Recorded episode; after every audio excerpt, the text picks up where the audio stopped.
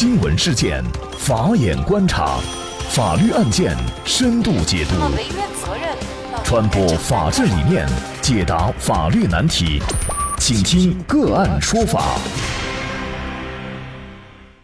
大家好，感谢收听个案说法，我是方红。今天呢，我们跟大家来关注男子搭同事车回家，半路遇车祸住进 ICU，向司机索赔。近日，郑州的秦先生一直在浙江打工，春节回家搭乘同事的车，结果路上出事儿了。秦先生和朋友都受伤了。秦女士说，哥哥坐同事的车回老家，半路上车子追尾一辆大货车，车子报废，哥哥和司机都受伤了。哥哥坐副驾驶位置，伤得比较重，颈椎错位，家人都很担心，万一以后站不起来了怎么办？目前司机已经出院了，但哥哥还躺在 ICU。秦女士认为，哥哥受伤，司机应当要承担责任，毕竟是驾驶员开车出的事故。处理事故的交警也认为，导致这起追尾事故是司机跟车太近导致，应该承担主要责任。秦女士曾多次找司机，但司机不管不问。看到哥哥躺在病床上，秦女士十分难受。每天高额的医疗费用，秦女士一家压力非常大。秦女士求助记者，希望记者能够帮助她，让司机承担起责任。记者拨通了司机的电话，对方表示秦先生比较急切地想回到郑州参加聚会，所以车速快了一点。前面卡车突然刹车，结果刹车来不及就撞了上去。司机还说是秦先生半躺在副驾位置，如果正常坐着不会受伤这么严重。如果他不搭秦先生回家，也没有这事儿。司机还说，是秦先生半躺在副驾位置，如果正常坐着不会受伤这么严重。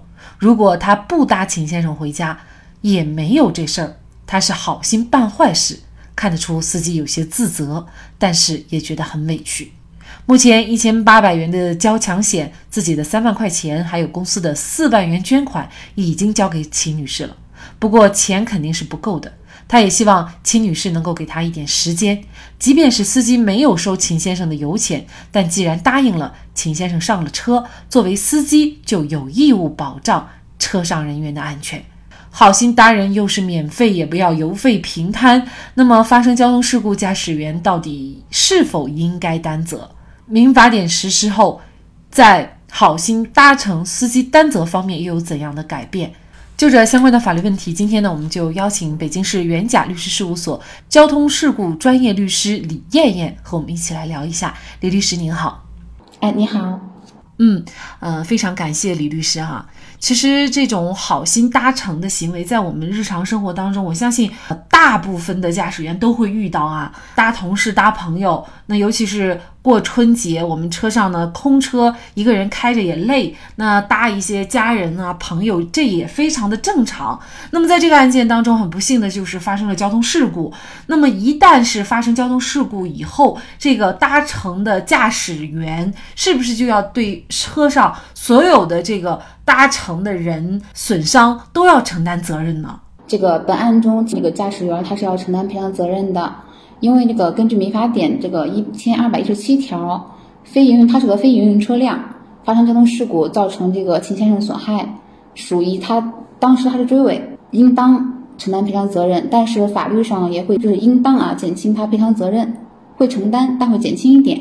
呃，具体的法律依据就是民法典的一千二百一十七条，说的是非营运车辆发生交通事故，造成无偿搭乘人损害，属于该机动车一方责任的，应当减轻其赔偿责任。但是机动车使用人有故意或者重大过失的除外。比如说咱们本案中秦先生这个朋友，他假设是故意撞人，那就不适用应当减轻这个规则了，他就要承担那个故意伤害的责任。那这个案件当中，应该说从目前得到的信息来看，驾驶员他并不属于于故意撞人哈，他就是一个过失，因为是交通肇事啊。那么像他这种过失的行为，应当要减轻这个责任是吗？嗯，对，是的。驾驶员如果说他没有对这个事故啊发生没有任何的原因，跟他没有任何的原因，不是他造成的，当然是不需要承担责任的，是由这个其他的肇事方来承担。所以，只要遵守交通规则的话，咱们这个风险也是不会出现的。其实，大家考虑同城也是我们在道德层面提倡的这种行为，也是咱们中华民族的传统美德啊。其实很多大众啊，可能对这一点就不太理解哈。秦先生也是这样觉得，他说我是好心搭你，我又没有跟你要油费，也没有跟你要路费、交通费等等，什么费用都没有搭，你是免费搭我的车，那我好心搭人，出现交通事故也不是我愿意呃发生的，那为什么我要来赔偿呢？就是法律规定背后的这个法理是什么呢？嗯，其实它法理就是一个让我们作为一个司机啊，提高我们的驾驶安全的义务啊。既然我们开车载了别人，那对他的安全就一定的保障义务。比如说有些司机可能开车开得很猛，嗯，乘车人就说您慢一点儿，他还不听，这种其实对我其他人的人身损害就是有很大的危险。法律背后的原意肯定是希望我们大家开车的时候注意安全，尽量的做到一些小心驾驶。呃，怎么能够小心？其实就是一个遵守交通法规哈。假如说发生了交通事故，但是责任并不在于驾驶员，那这个时候是不是驾驶员就不需要承担责任了？嗯，对，是的。秦先生，如果说他没有对这个事故啊发生没有任何的原因，他没有造对他没有任何的原因，不是他造成的，当然是不需要承担责任的，是由这个其他的肇事方来承担。所以，只要遵守交通规则的话，咱们这个风险也是不会出现的。其实，大家考虑同城也是我们在道德层面提倡的这种行为，也是咱们中华民族的传统美德啊。嗯，那其实这个案件当中啊，就涉及到，比如说驾驶员，那么在这个案件当中呢，他要承担责任，但是承担多大的责任的问题啊？司法实践中，大多数的案例我们见过有减轻百分之二十的。咱们举例说明啊。假设我是个摩托车，然后摩托车本身规定不允许就载两个人，不允许再搭载。但是如果说我们受害者明知这个行为，他还是坐了这个摩托车，这种情况的话，它减轻的份额就会更多一些。它也是分不同的情况来定，实践中百分之二十会多一些。有些时候还有不减的情况啊，比如说，如果说肇事司机他闯红灯，就驾驶员闯红灯造成了这个事故的发生，那我们可能会主张应当减轻的份额是更少一些，比如说百分之十，就是具体还是要具体案件确定，但是呢，它基本上就是在百分之二十的这个幅度范围内啊上下波动。嗯，对，是的，这个驾驶员按照正常情况下，主要责任的话就是百分之七十。如果说应当减轻，那可能结合具体案例的话，那可能就是五十承担，有可能承担百分之五十的赔偿责任。那么这个就引发一个可能大家非常关注的问题哈，就是说，呃，我到底要不要好心去搭人？